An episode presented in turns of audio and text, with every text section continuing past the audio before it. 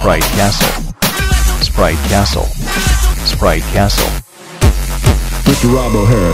Sprite Castle. Hello and welcome to Sprite Castle, the show in which I play, discuss, and review Commodore 64 games.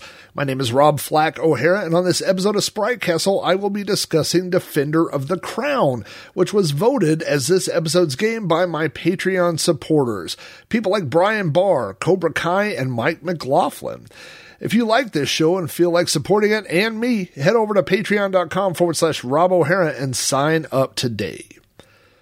Defender of the Crown was published for the Commodore 64 in 1987 by Cinemaware Corporation. It is a game for one player that uses joystick controls. Cinemaware was a relatively new company in 1987. Their first release was Defender of the Crown for the Amiga one year earlier in 1986. Cinemaware as a company promised cinema-like experiences on computers. Some of the other games they released were Sinbad and the Throne of the Falcon, The Three Stooges, King of Chicago, Rocket Ranger, and it came from the desert. Um, it was that final title, It Came from the Desert, that essentially caused the company to go bankrupt. They spent more than $700,000 on the project when tried to release a version for the TurboGrafx 16. Now, when the company folded, no one was out of a job.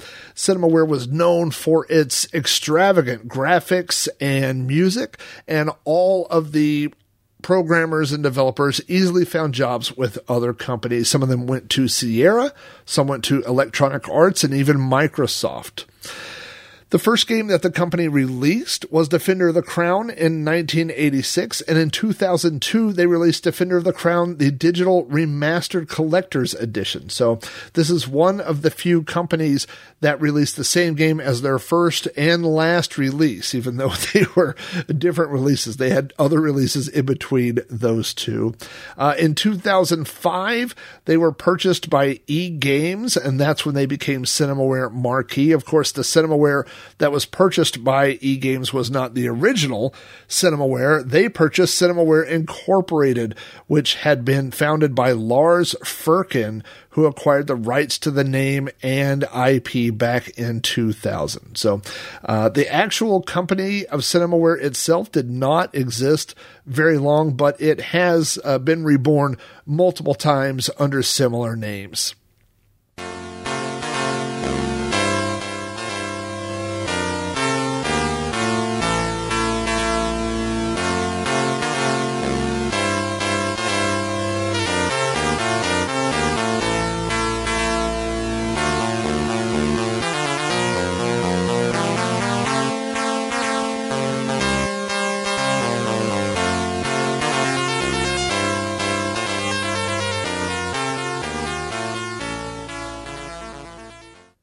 In Defender of the Crown, players must take control of one out of four Saxons and attempt to wrestle control of England away from the Normans after the death of King Richard. Defender of the Crown was marketed as an interactive movie.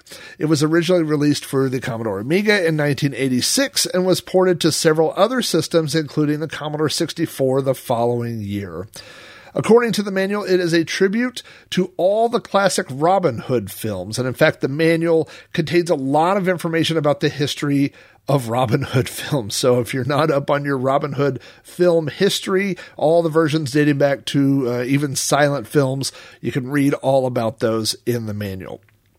Now, speaking of the manual and the box, uh, the front of the box has that very classic uh, old parchment look. And on the top, we have the game's title. It says Defender of the Crown. And on the bottom, there's some information that says a Cinemaware production. And then there are several credits that make us think that this is more like a movie than a traditional video game. There are credits for people like the executive producers, the associate producer, who the game was directed by, who was responsible for the computerography, who I'm not even sure what that is, and the game's original score. So, uh, the starting from the very beginning, the credits really lead credence to this idea that this is more than just a game this is going to be a movie like experience.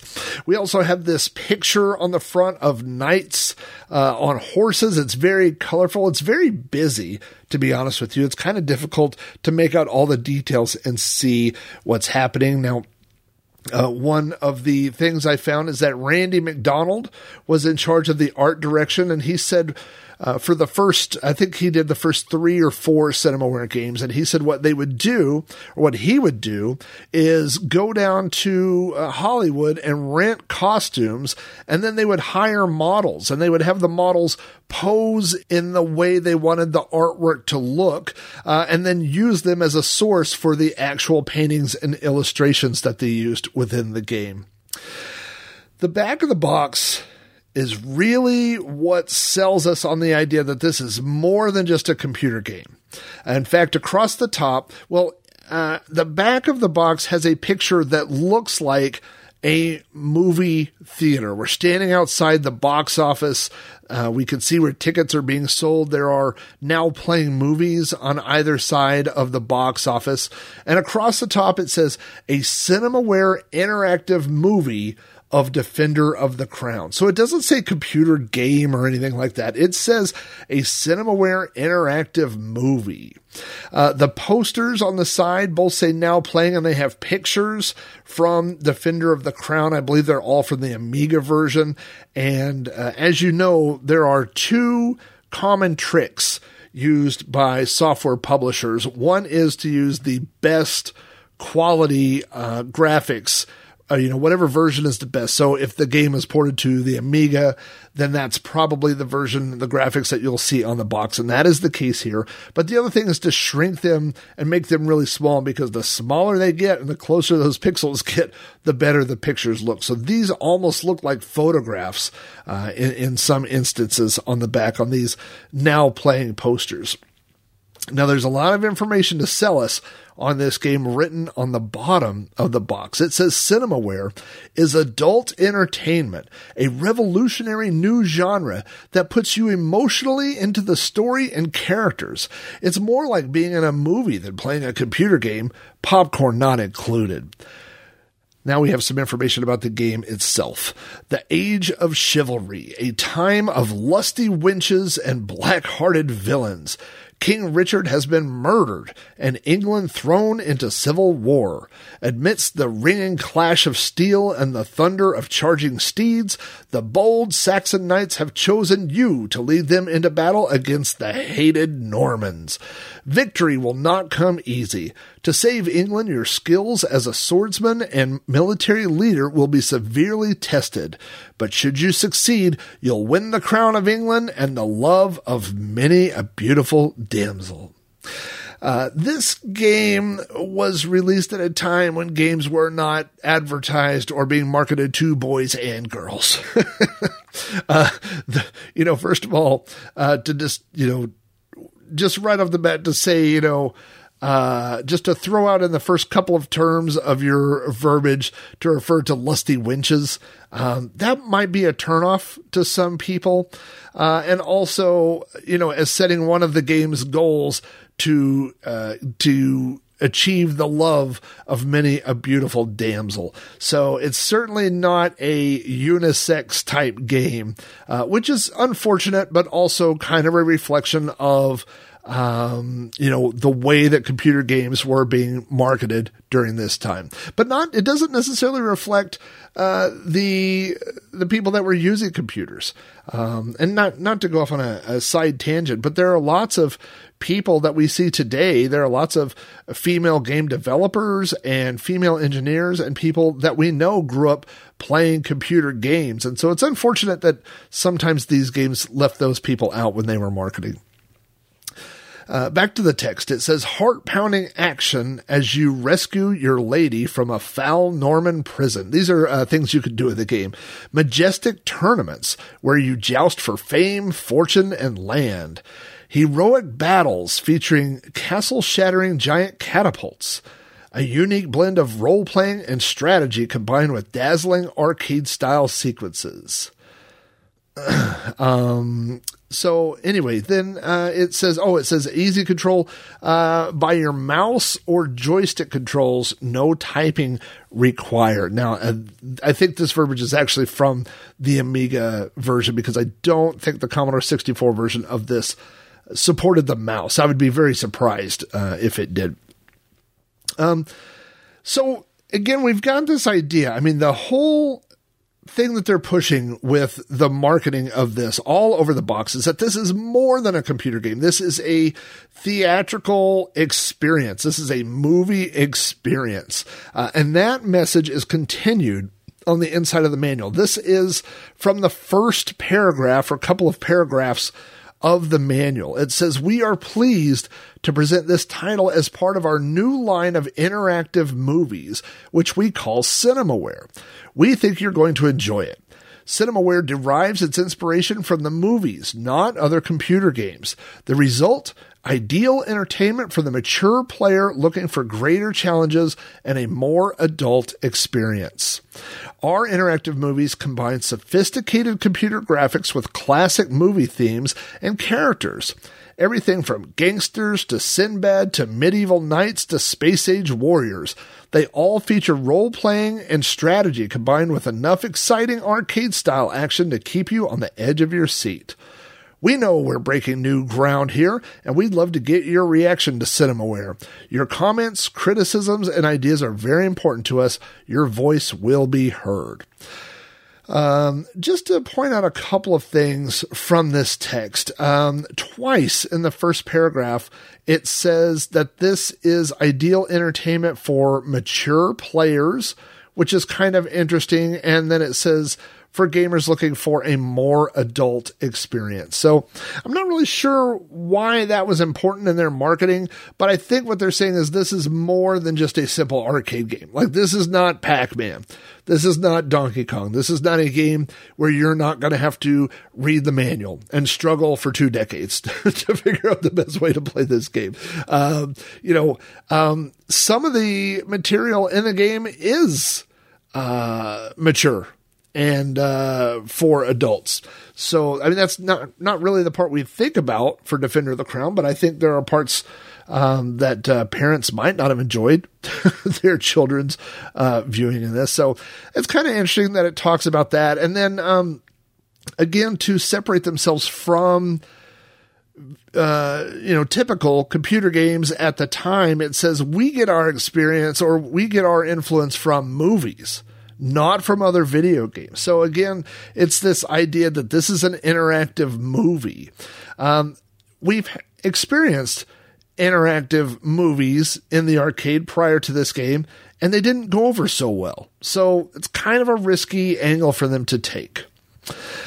Uh, once you load the game up, you will come to the title screen. Now, this title screen is probably um, duly familiar for those of you that are fans of CinemaWare because we've seen it twice. Uh, we see this Defender of the Crown logo with the gold letters on a wooden sign that has been attached to a rock castle wall. But if you have played CinemaWare's Three Stooges, you know that it also boots up to this exact uh, same screen within a joke where the Three Stooges say "wrong game" and they slap each other, and then it switches to the Three Stooges intro. So they got double mileage out of this graphic.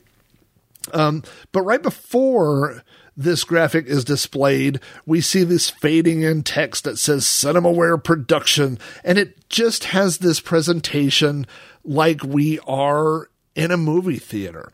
We get opening credits after that screen. Uh, we get, you know, names. And again, there are all these roles that we haven't typically seen in other video games. We haven't seen credits like this. Um, you know, in a typical, think about a typical arcade game and even a lot of computer games at this time or within a few years were all developed by one or two people. But this has a complete opening title screen with animators listed, directors listed, the people who wrote uh, the original score, the people that wrote the soundtrack, which is different than the people who wrote the original score. Uh, again, we have the executive producer. We have, uh, you know, all these different roles. So it really, uh, again, sells this idea that that this is more than a game, that this is going to be a movie like experience.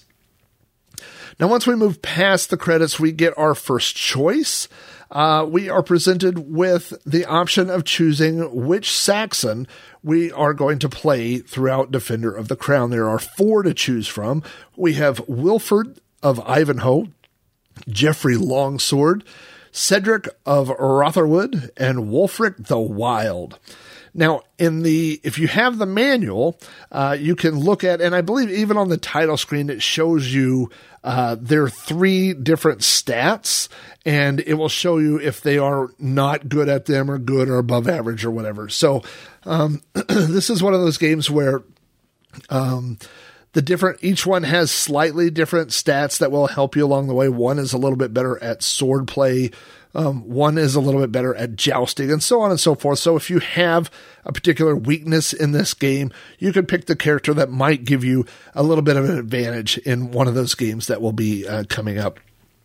Once you uh, choose your character, um, oh, it says here um, your your stats are leadership, jousting, and swordplay. So those would be uh, the three um, attributes, you know, that would be slightly different between uh, the characters. So once you select your character, uh, we get some more text. We get a little bit of backstory in case you didn't read the box. We set the scene. It tells us the year. Uh, it's in the 1100s. It tells us that uh, things are not going good in England. By not going good, meaning that uh, the king has been killed. And we find ourselves in Sherwood Forest, uh, talking face to face with Robin of Locksley. Now it's interesting that most most parts of this game don't call him Robin Hood. They call him Robin of Locksley. Now I know in the movies that he refers to himself as Robin of Locksley. I don't know if there's any sort of copyright reason where they wouldn't say Robin Hood, but in the game for the most part he's uh, referred to as Robin of Locksley. When we go to Sherwood Forest and talk to Robin, we get our first cool screen. Uh, we get this shot of Sherwood Forest.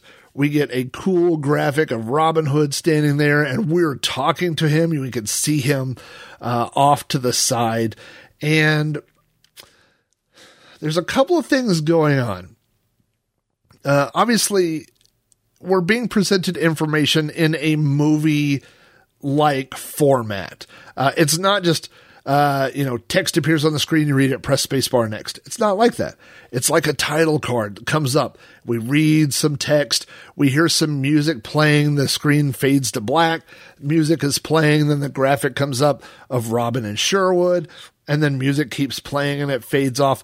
Um, but one of the ingenious things that this is doing is that it's hiding the game's loading times because this game has a lot of disk access. Um, but it hides it often in a way where uh, the screen may go black and it's playing music and then it fades into another scene. So it feels it's slowed down the pace of presenting information to us. But by doing that, we kind of uh, we accept it because it feels more like a movie than um, a game. The problem is when you play it uh, repeated times and you want to get to the game parts and you can't because you're slowed down by this cinematic experience. But um, anyway, this is the first of many uh, really neat screens that we get to see this picture of uh, Robin Hood. Once we're done with that and we move to the actual game and the game screen comes up, we're kind of presented with a lot of information. It's almost an overwhelming amount of statistics. Uh, we have uh, our rating, we have uh, the stats of our army, we have our income, we have how much gold, we have the option to transfer soldiers to and from our garrison. There's a lot going on here that we have to we have to manage this and move to eventually the map. Now the map screen is uh, where each round takes place. And the best way to think of Defender of the Crown is a board game. It's a board game where every player gets a turn. You get to make your choices. And then when you're done with your turn, the other five NPCs, you'll be playing against two other Saxons who, in theory, are your teammates. and three Normans who are definitely not on your side. Uh, and all of those five people also get a turn. So if you kind of think of it like a board game within um, that, you know, each move may lead to uh, a mini game. That's that's really the way it is. It's just kind of disguised uh, in the way that it's presented. Uh, but once you get to the map screen, uh, there are different options you will see. You can, it just says things like tournament, conquest, go raiding, buy army, read map, or pass. Um, now, um, building your army is important uh, because you can attack people at any part during your turn, but you can also get attacked during other people's uh, turns. So it, it's kind of difficult to explain this game in a um like an order, like a specific order, because there's so many things that could happen at any given time. So it really, you have to look at the map at the very beginning to understand what's going on. Now, the three Saxons, of which you are one of the three Saxons, uh, will be located at the top of the map, and the Normans will be at the bottom of the map. So you kind of have to look at the map, see where you are, see where your guys are, see where their guys are, and also where there are castles, uh, because that's ultimately the point of this game is to take over, defeat all the Normans is the goal, and to possess all their castles. Now, there is a weird side thing that can happen because sometimes the your other Saxons, who are your brothers in arms in England, may also take over and possess one of the castles. At which point you'll have to fight him because you have to ultimately possess uh, take ownership of all the Norman castles. So uh, it's a little bit strange how that works, but that's essentially the goal. Uh, when you look at the map, you can kind of understand that, that that's what's going on. You're going to have to move more or less downward on this map and move towards the Norman castles while building up an army and while attacking other armies to knock them down while also defending attacks from other incoming uh, armies. It, it's a lot like Risk. Uh, this the the the major portion of the game, the the board game version, uh, or the board game portion of the game, I should say, feels um, a lot like Risk. Now, all of those other options I mentioned, like uh, starting a tournament or uh, going on a conquest, can lead to mini games for your turn. So one of the ones is jousting, and I believe on the menu it just says tournament. So that means you're hosting a jousting tournament. So you can host a jousting tournament on your land, and representatives from all the other uh, castles will arrive. And you will have a jousting tournament. So you could spend your turn doing this. Now you could choose um, at the beginning of the tournament whether you are jousting for fame or if you're jousting for land. So this is like you can bet territories that you own uh, to try to or to try to gain another territory. So you can uh, do that.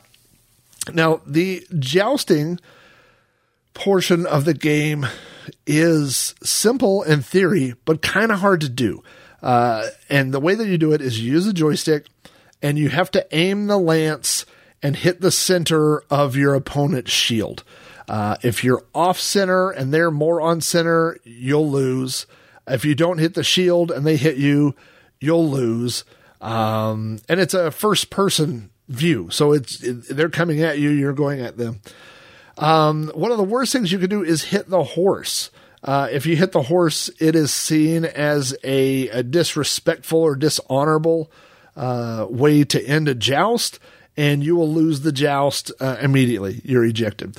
But if you win the joust, um, don't worry. You got to do it two more times. You have to actually win three jousts to work your way up uh, the the little mini competition uh, to um, to actually win the tournament. Now, the controls, the the way that your lance is facing and bounces, and your controls are affected by your character's ability. So if if you're having trouble getting through this particular mini game, whenever you start, look at the four players, and there's one that their jousting ability is excellent. So pick that guy, and it will make jousting easier. Unfortunately, it makes um, sword play and building up armies harder. so there, there's no there's no great uh, there's no character that's great at everything, unfortunately. So you kind of have to figure out what you're good at and um, and supplement the rest with uh, uh, you know better abilities on your character. Now another option from the map is conquest, and so you can pick an enemy's land to attack more or less. Now depending on what's on that land. Uh, you may or may not. It depend. That will de- uh, depend on what game you're divided to. If there's a castle, uh, then I think that's where you go to the mini game where there's a catapult. And so then, uh, if you have catapults, then your catapult will pull up and you have to, you'll have to aim and you'll have to throw rocks at their castle wall. And I think you have to hit the wall six out of 10 times to bust a hole in it. Uh, and then that will allow your army to go in. Uh, but regardless, uh, the, once you go on a, a conquest, now your army will go in uh, and, and raid their castle, and you go in, and um, you'll have to do sword fighting. Uh, there's always two guys I think that you have to sword fight. There's one like in the the main room, and then there'll be one like in the um, I don't know, like in the guards room or something. Like that guy's harder. Um, eh, it's really hard. it's harder than it should be, um, because I've been playing video games for a long time, and the little guy does not react like he should react when I'm playing a video game. Uh, it almost feels like you're sword fighting underwater or in molasses or something. Like the reaction's really slow. Um, and when you try to attack, like the timing, they move and then your attack is delayed and then you're doing something, you're thrusting when the guy has already moved and gonna hit you in the head. Um, it's, it's just much harder than you would think it would be. Um, so, uh, you know, if, if you're, um, and I, I, think I might have misspoke. I think this is, um, uh, I'm, I don't know if this is under, uh, this is when you do go raiding. I think I said this is under conquest, but th- this is when you go raiding, um, because you have to beat the two guards. And once you get past the two guards, uh, you will win gold. So you could, once you get past them, you could steal all your enemies' gold from their castle. But, um, it's just really hard. I just can't stress that enough. It's much harder than you think it should be. Um, the, the, conquest is kind of different where, um, it kind of shows just like a visual representation of like one or two of your soldiers and one or two of their soldiers. Uh, and, and, it's more strategy. You have to say like, do you know, it, it's constantly asking you, do you want to fight regularly? Do you want to be more aggressive? Do you want to run away? Um, run away. Uh, and so, you know, that's uh, another uh, thing that you could do. Now, there is another, I know I'm hitting you with a lot here because there's a lot of things that can happen all in your turn. Um, but you can, uh, every now and then, one of the uh, ladies, one of the beautiful ladies that was mentioned on the back of the box will get uh, kidnapped. And the game will say, hey, this lady got kidnapped. You want to go save her? And you can say yes or no. Now, if you say no, I don't think anything bad actually happens. You just go, well, such is life. You got kidnapped. Sorry, lady.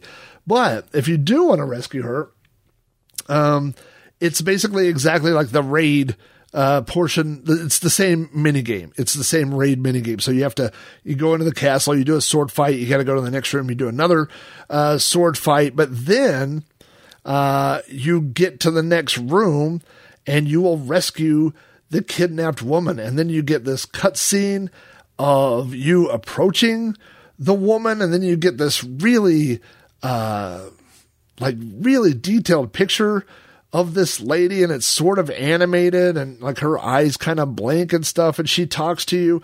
And then there's like a silhouette where she's taking her clothes off, and you guys kind of make out a little bit. It's kind of uncomfortable. like I just, I just met you, lady. I was just trying to do a good deed, and and save you from being kidnapped, you know? Uh, but anyway, what happens is that you marry her. And so then when you go back to uh, your rounds, uh, now her picture is there too as your wife, and that kind of boosts some of your attributes. I think your leadership skill goes up, which helps you retain people from your army and some other stuff like that. So um, it's it's it's a good thing to do, but eh, it just feels a little weird. I don't like it. Um, but anyway, uh, so again, as I mentioned before, the goal to win the game, you have to uh, possess all three of the Normans' castle. So all the Normans have to be defeated. Um, and if a Saxon lord has moved onto one of the Norman castles, you're going to have to take that from your buddy. Uh, so, uh, and when I say buddy, I mean your Saxon brethren, not your buddy who's playing this with two players or three players or four players, because even though this game is literally rife for a multiplayer situation where you would pass the joystick for each person's turn, um, it's just one player, which is kind of weird. It's more than kind of weird. It's kind of like really weird. It's kind of like you would have to to take that out because it's so obvious that that should be an option in this game. I really don't get it. Um, it's pretty obvious that this game was originally designed for the Amiga, and the reason why I say that is because it's really obvious that this game was designed for a system that uses a mouse. Uh, even when you move to select text, there's a cursor that hovers over the text, and it just feels like you should be playing this game with a mouse, especially like today, like in, you know, modern times it's so obvious that this should be a mouse game. Now, uh, I have played the Amiga version, and not all parts of the game are translate well. Like, for example, on the Amiga, you do the sword fighting and stuff with the mouse, and I don't think that works as well that way. I think that's, you know, something that's better suited for a joystick. So, um, so not everything is better with the mouse, but certainly, you know, the catapult game seems, uh, feels better with the mouse. The jousting feels better with the mouse. Um, and the menu system and moving around the map kind of feels better with the mouse. So pretty much everything except for the sword fighting. Take away the sword fighting, and this is a much better mouse game uh, than it is a joystick game, which is what we have uh, for the Commodore 64. Um, you know, I wrote some notes down here under controls. I mentioned the mouse. Uh, I mentioned that the sword fighting a lot of times doesn't even feel like you're controlling the guy. Like it just feels um, uh, like like things have happened before or that they're happening. It's just it's very delayed. Um, and yeah, the, the, the catapult is kind of hard to do. The joust is hard to do with the joystick. The controls are not this game's strong suit, which is to say, the part of the game that you play is very hard to play, um, which is not not a good sign. Um, in general, I would say Defender of the Crown is an overwhelming game. Uh, when you first start playing it, there's so much going on. And not only is there so much going on, but how can I explain this? There's a lot going on, but also it feels like nothing's going on. Um, in other words, you feel like there's a lot going on, like you're buying armies and this and that, but it's hard to understand what that's affecting. And then all you want to do is the mini games. You know, I'm just like, just hold a tournament every round. I just want to joust. I just want to do the sword fighting. That's the only part I want to do. I don't want to play Risk, um, which is bad because that's kind of what this game is. Um, so, especially as you're watching the other players go through, it just seems like there's a, a lot of disk loading and a lot of waiting, uh, you know, in between. There's a lot of time in between um, those little mini games. Uh, another problem with the mini games is that a lot of times they're over very quickly. I mean, the the jousting, if you're not good at it, you know, you say you want to have a tournament, you get a screen, you get this cool, uh, super cool picture of these trumpeters which was like the famous graphic from this game. Uh, there's more loading, you get information for the loading, and then all of a sudden you're jousting and it lasts three seconds and you're dead. so it's like a lot of buildup to these games that don't last very long. And I know I said it just now, and I said it before too, but it really bears repeating that um, there's a lot of loading in this game. So if you're playing this on a modern solution, if you're playing it on an emulator, if you're playing it on uh, something where you could speed up the loading times, or, or uh, you know even something like from uh, uh RAM or on a U64, something like that, then it may not seem. Uh, quite as painful, but uh, it's painful. Um, I mean, it, there's a lot of graphics, there's a lot of game information being loaded in and out of memory, and, and there's no way around it. That's that's how you have to do it. Um, and again, uh, you know, if you take the mini games out, then it's kind of like Risk. I mean, that's kind of what this game is. It's just what's funny is there's so many layers on top of it that it doesn't feel like Risk. Uh, until you're playing it, and then you go, "Oh, this is kind of risk with mini games." But when you see other people play it, or if you've only watched videos, you go, "Wow, there's a lot of stuff to to do here." But then once you're playing it, you realize there's not a lot of stuff to do here. I think I'm doing a bad job. I think sometimes you're the catapult, and sometimes you're the wall. um, you know, there's some things you can do to make this game a little easier. One is uh, picking the character again that has the stats that will help you throughout the game. Um, you know, once you've played once or twice, you can see what your uh, weak points are and uh, just choose a character that's better in those, and that will help you uh, get through the thing. Uh, if a woman needs rescuing from being kidnapped, you always want to do that, especially if you're any good at the sword fighting, because again, uh, you'll get to marry her and uh, that will help you your statistics in the game. But if you really want to play this game, you should go to Google and look up game FAQs and look up strategy guide for Defender of the Crown because there are many, many people who are good at this game and they will tell you, you know, what to build your army to, what you should try to take over, what lands you should do, what order you should do things. So uh, there are strategies that will help you get through the game uh, better than what I do, which is just pick jousting over and over because that's the one that's the most fun for me.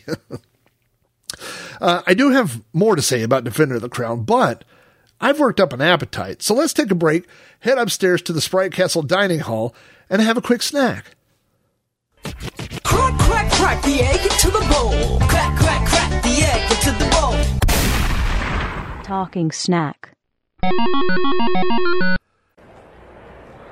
Welcome to the Sprite Castle Dining Hall. And joining me today in the dining hall are Patreon supporters Damian Frank, Paul Morano, and Robot Doctor 82.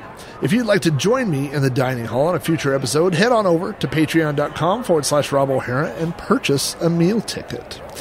Uh, this evening on the dining hall, we are serving up turkey legs, those big, comically oversized chunks of meat you often find for sale at medieval fairs. Uh, these things always seem like a better idea than they do uh, in the real world. If you've ever had one, uh, they're not the easiest thing to eat, and a lot of times, if you get them at a thing like a fair or a medieval fair, they're sometimes dry uh, and not very good. Um, I will tell you that the first time I ever had one of those giant turkey legs was at a medieval fair. There's a local medieval fair that my dad took us to when I was pretty young. I was like probably 11 or 12. Um, I remember all the vendors being there. I remember the food things and, and him buying us those giant turkey legs. Um, they had a real world uh, melee where guys in armor beat each other up with um, swords and morning stars and maces. And I don't know how real those weapons were because I was a little kid, so maybe they were taped up swords or something like that. But I certainly remember the sound of those things hitting their metal armor, so that wasn't like they were styrofoam weapons. There had to have been something to them. Uh, my strongest memory of that medieval fair, other than the turkey leg, is that they had a life size chessboard and they had people in costume standing on the chessboard and two people playing chess. And so they would say, okay, this you pawn, you move forward two steps, and the guy would step forward. I mean, this is on a large outdoor uh, chessboard. And, you know, I don't remember. I believe this must have been before I ever saw battle chess because it made such a huge impression on me. And the pieces, when the people got to, uh, you know, the same square, they didn't fight. The other person just left the chessboard. Uh, in retrospect, looking back on this, I think what a brave idea to plan this. Uh, the medieval fairs in Oklahoma are typically in April or May, which means it could be 100 degrees or it could be freezing, it could be tornado weather, uh, it could be raining. There's no telling what uh, uh, the weather would be doing. So uh, it, it just seemed like such a fun thing to witness uh, as a kid as I stood there with my giant turkey leg at the medieval fair. But um, in retrospect, I think uh, what a terrible day it would be to stand. Like, what if you're the bishop who doesn't get to move for 20 minutes? you just have to stand there uh, on the chessboard. That doesn't sound like much fun to me at all. Um, while everybody is eating, I see everybody's got their turkey legs over there. Uh, you and I have a few minutes to chat about what I've been up to. Uh, as you can tell, I've changed the format of the show slightly. I've kind of actually changed my podcast schedule a little bit. I've been talking about this on Patreon, so those people all know what's up. But um, uh, I'll be definitely be doing at least one episode of Sprite Castle a month. I'll definitely be doing at least one episode of You Don't Know Flack a month. I'm going to cut back on Cactus Flax for a while. I'm going to cut back on Like a DOS. Uh, those are fun shows, but these shows are kind of my bread and butter, and um, I just kind of took on too much. Um, I've been posting my Rando Rob videos. If you've been watching those, or if you listen, if you subscribe to the main podcast feed, you've been seeing those show up in the main feed. Um, they're also video versions.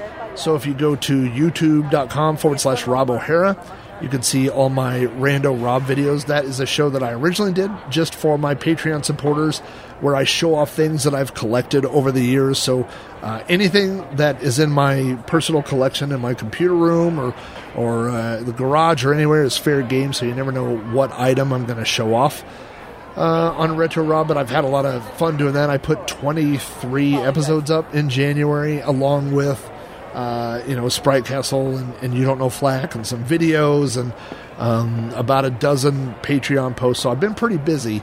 Um, but if you only subscribe to Sprite Castle, it might not seem uh, like I've been very busy.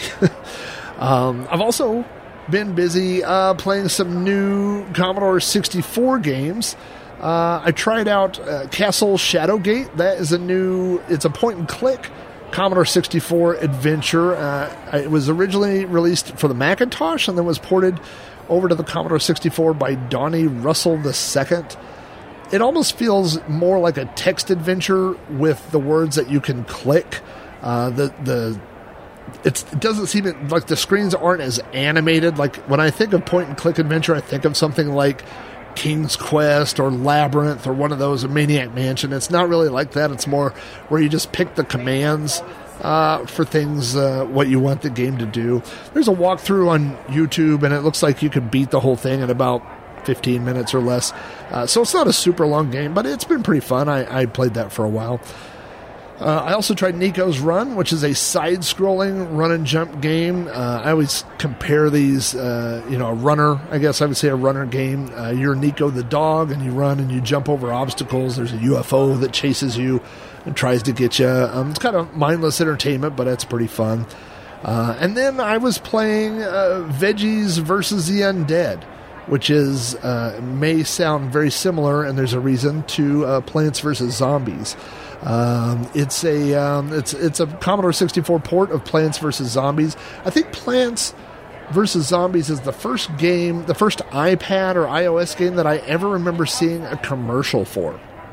I remember my kids played it, and I was like, okay, Plants vs Zombie. Like I had seen iPhone games and stuff, and iPhone games to me were games that you played for 30 seconds and they were over a minute. You know, they, they had to last as long as I would be in the bathroom.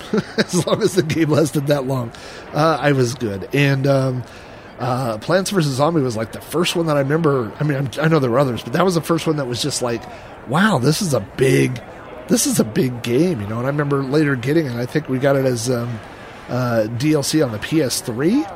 I think, and my kids were thrilled. So, um, yeah, uh, if you liked the original Plants vs. Zombies, go check out Veggies vs. Undead for the Commodore 64. Looks like everybody is enjoying their meal and having a good time, so this is a good spot for old Jack Flack to escape back down to the dungeon and get back to the episode at hand.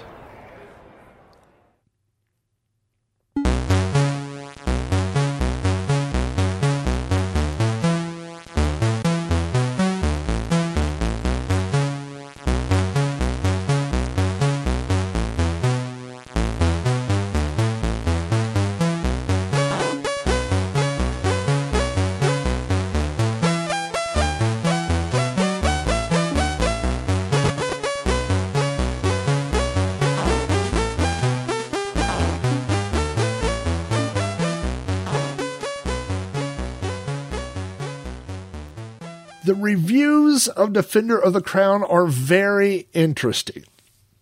Let's talk about the reviews that were released or written when the game first came out. Australian Commodore Review gave Defender of the Crown 96%. Zap Magazine gave it 94%. Zap said, it's an experience which should not be missed by any disk drive owner, period. Your Commodore magazine gave it 90%. Uh, Commodore user also gave it 90 and said it's totally brilliant and one of the best games to date on the 64. It's deep, absorbing, addictive, and amazing. I'm going to repeat that. It's deep, absorbing, addictive, and amazing. Now that is a positive review. Uh, Computer and Video Games Magazine also gave it 90%, and the lowest one at that time that I found was Commodore Disk User, which gave it 80%. Now 80% is not 96%, right? So let's read the summary of their review.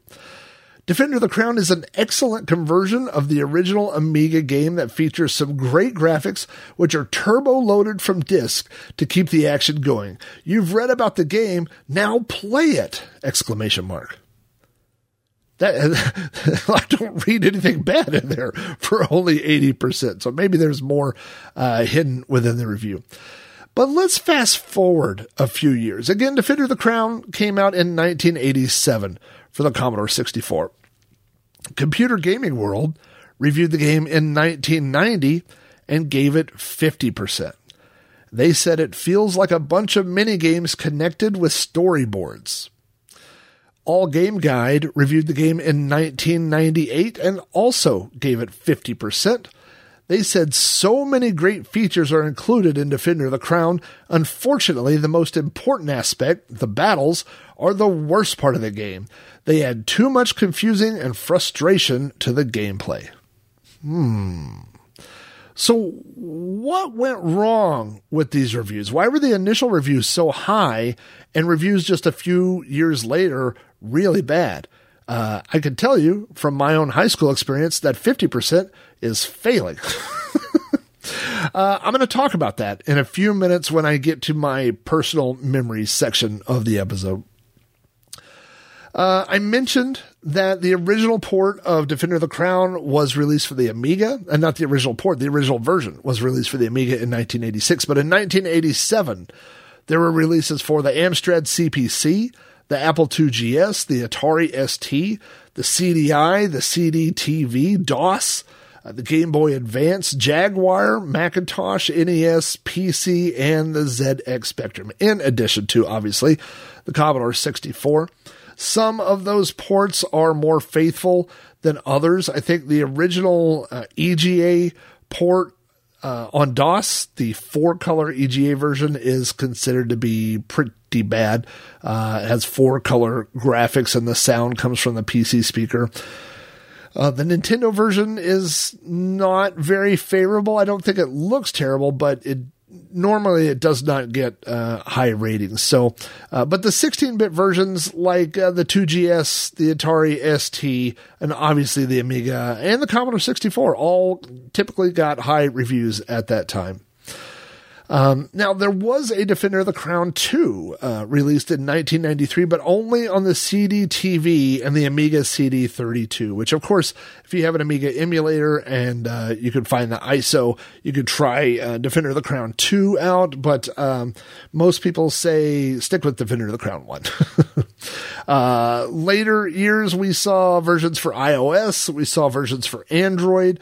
Uh, if you go to the Cinemaware website, there's a browser playable version of Defender of the Crown if you want to try it out. So there have been lots of re releases of the game throughout the years. Uh, in 2014, they released a Cinemaware anthology for the PC.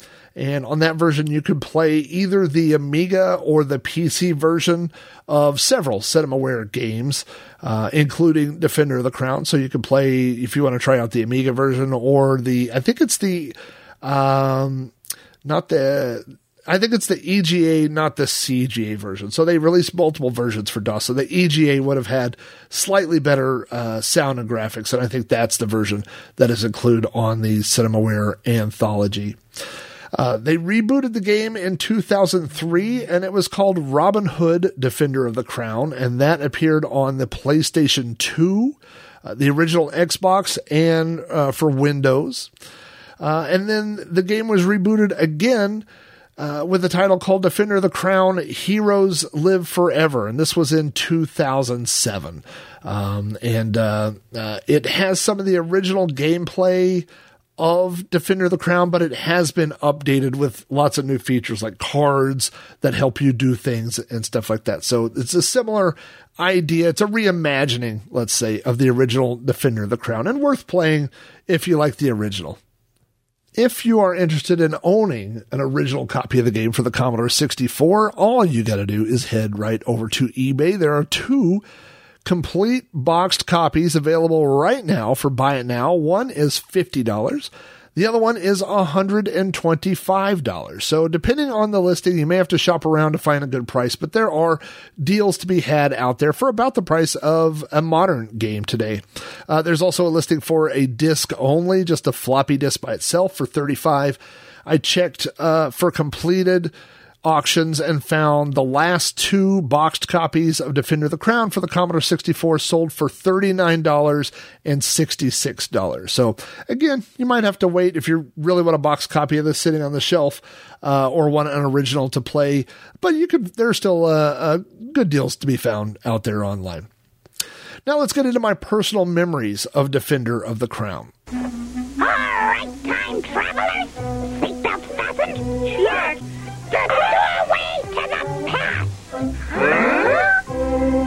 Memories.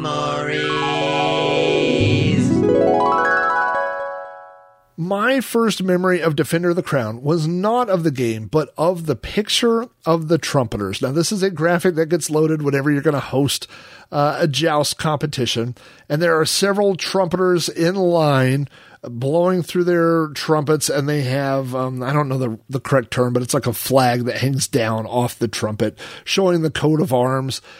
Uh, I think I might have seen that in a magazine, and, and I could not believe it was a computer graphic. I couldn't believe that that was something that had been drawn or created on a computer. It was unbelievable compared to the graphics that I was used to seeing at the time. It was, uh, I just remember telling people, like, that picture just sold me on the entire game. I thought it was the most amazing picture I had ever seen in a game in my life. Uh, so I ultimately downloaded a copy of the game. I did not buy the game, um, but I downloaded it and I went through the introduction and it was amazing. Uh, it was like a movie experience. There were credits. I got to meet Robin of Locksley for gosh sake. Uh, you know, I went to Sherwood Forest. I got to do all this stuff. Uh, it, it was just, it really was like a movie, a cinematic experience on my Commodore 64. The graphics were awesome and the sound and the music was, was great. Uh, and then I get to the map and I was like, uh, huh, like a risk. I guess like I move armies around. Like I don't really know what to do. Like I buy some, buy some dudes. I guess you know.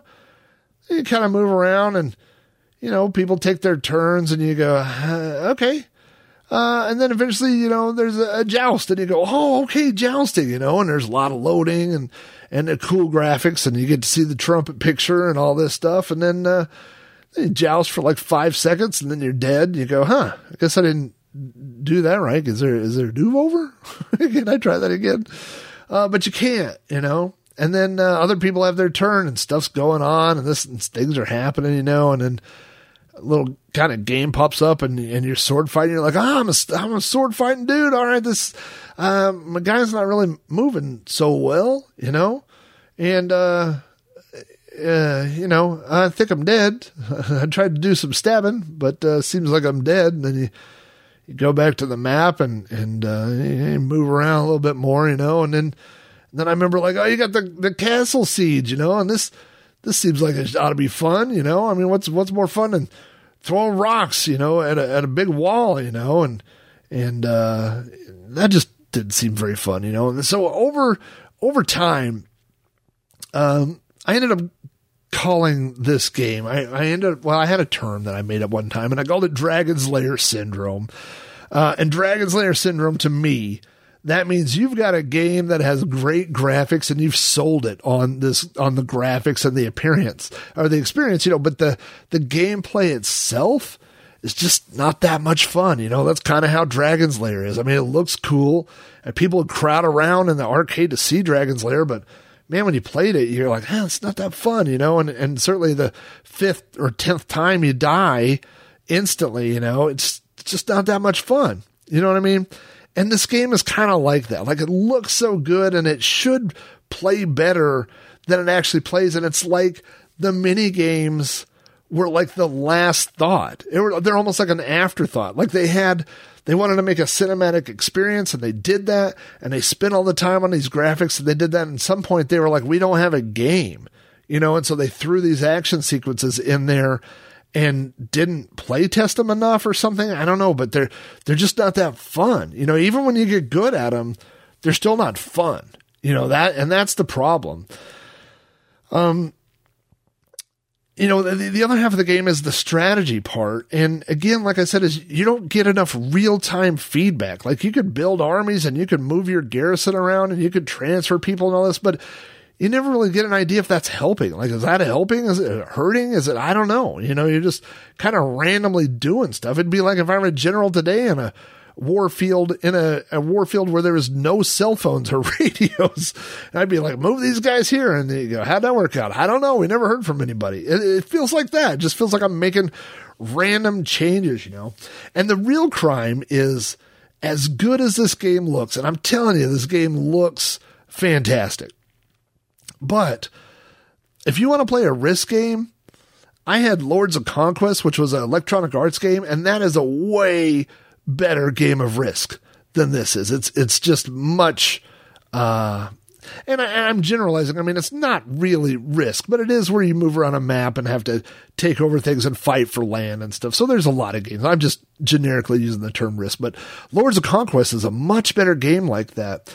And if you like this idea of like having to go like travel around and and go to different things and have tournaments and all that. Pirates from Microprose is a way better game than Defender of the Crown. You know, on Pirates, um, when you are on the open seas and you run into someone else's ship and you're firing your cannons and you're maneuvering around in the ocean trying not to get hit by return cannon fire, that's fun. You know, and the, the games in Defender of the Crown just aren't fun. Uh, and then when you, you go to each city and you trade and you buy stuff, I mean, I don't need to actually, I think, uh, I reviewed Pirates on uh, episode number one of Sprite Castle. So if you want to hear about pirates, go listen to episode number one. But, um, you know, the, the things that happen in that game are just fun, you know, and, and I, the other thing is I know what's happening. Like when I move, when I buy and sell, if I buy whiskey low and sell it high, I know what I'm doing. Like I'm making money, you know, this thing. I just never feel like in this game when I'm making all these choices, I don't really feel like I'm, I know what I'm affecting all the time, you know? So, um, uh, so that's the problem is that, uh, you know, there are other strategy games that are better and there are other action games. There are a lot of other action games, uh, that are better than Defender of the Crown. So I, again, I know I'm, I'm kind of beating a dead horse, but, um, uh, this game looks great, but man, it's just frustrating to play.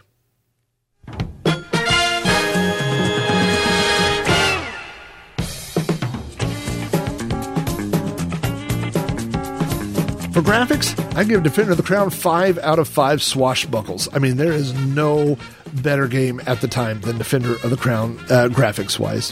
For music, I give it 4 out of 5 swashbuckles. Uh, the music is really good. It doesn't push the SID chip to its limits, uh, but it is it is very good. Uh, for sound effects, I give it three out of five swashbuckles. It's okay, um, but that's not really the game's strong point. Uh, it's not offensive, but it's not great. But overall, I hope I don't get stabbed for this. I'm going to give Defender of the Crown 3 out of 5 swashbuckles. You know, Defender of the Crown, is it's a great game in every way except for the game part. you know, for those willing to put in the hours, uh, there's some frustratingly hard action sequences, and they're mixed in with a complicated strategy game. But both of those types of gameplay have just been done better in other games.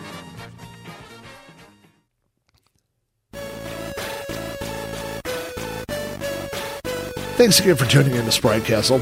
If you have feedback about this or any episode of the show, you can email me directly at Rob O'Hara at robohara.com. Join the conversation on Facebook at facebook.com forward slash robcast. Follow me on Twitter at Commodore. Come chat with me on the Amigos Retro Gaming Discord or leave a message on the podcast hotline at 405 486 YDKF.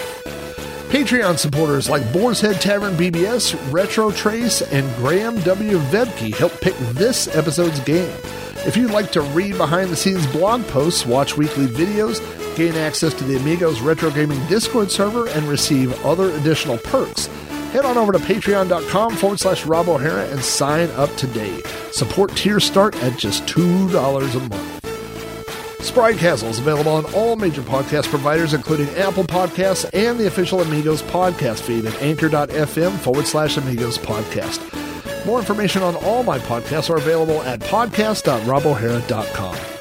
News and game details for Sprite Castle come from websites such as Commodore News, Indie Retro News, Lemon 64, and Moby Games. Thanks again for listening. Now get back to knocking out Normans, and we'll see you here next time on Sprite Castle.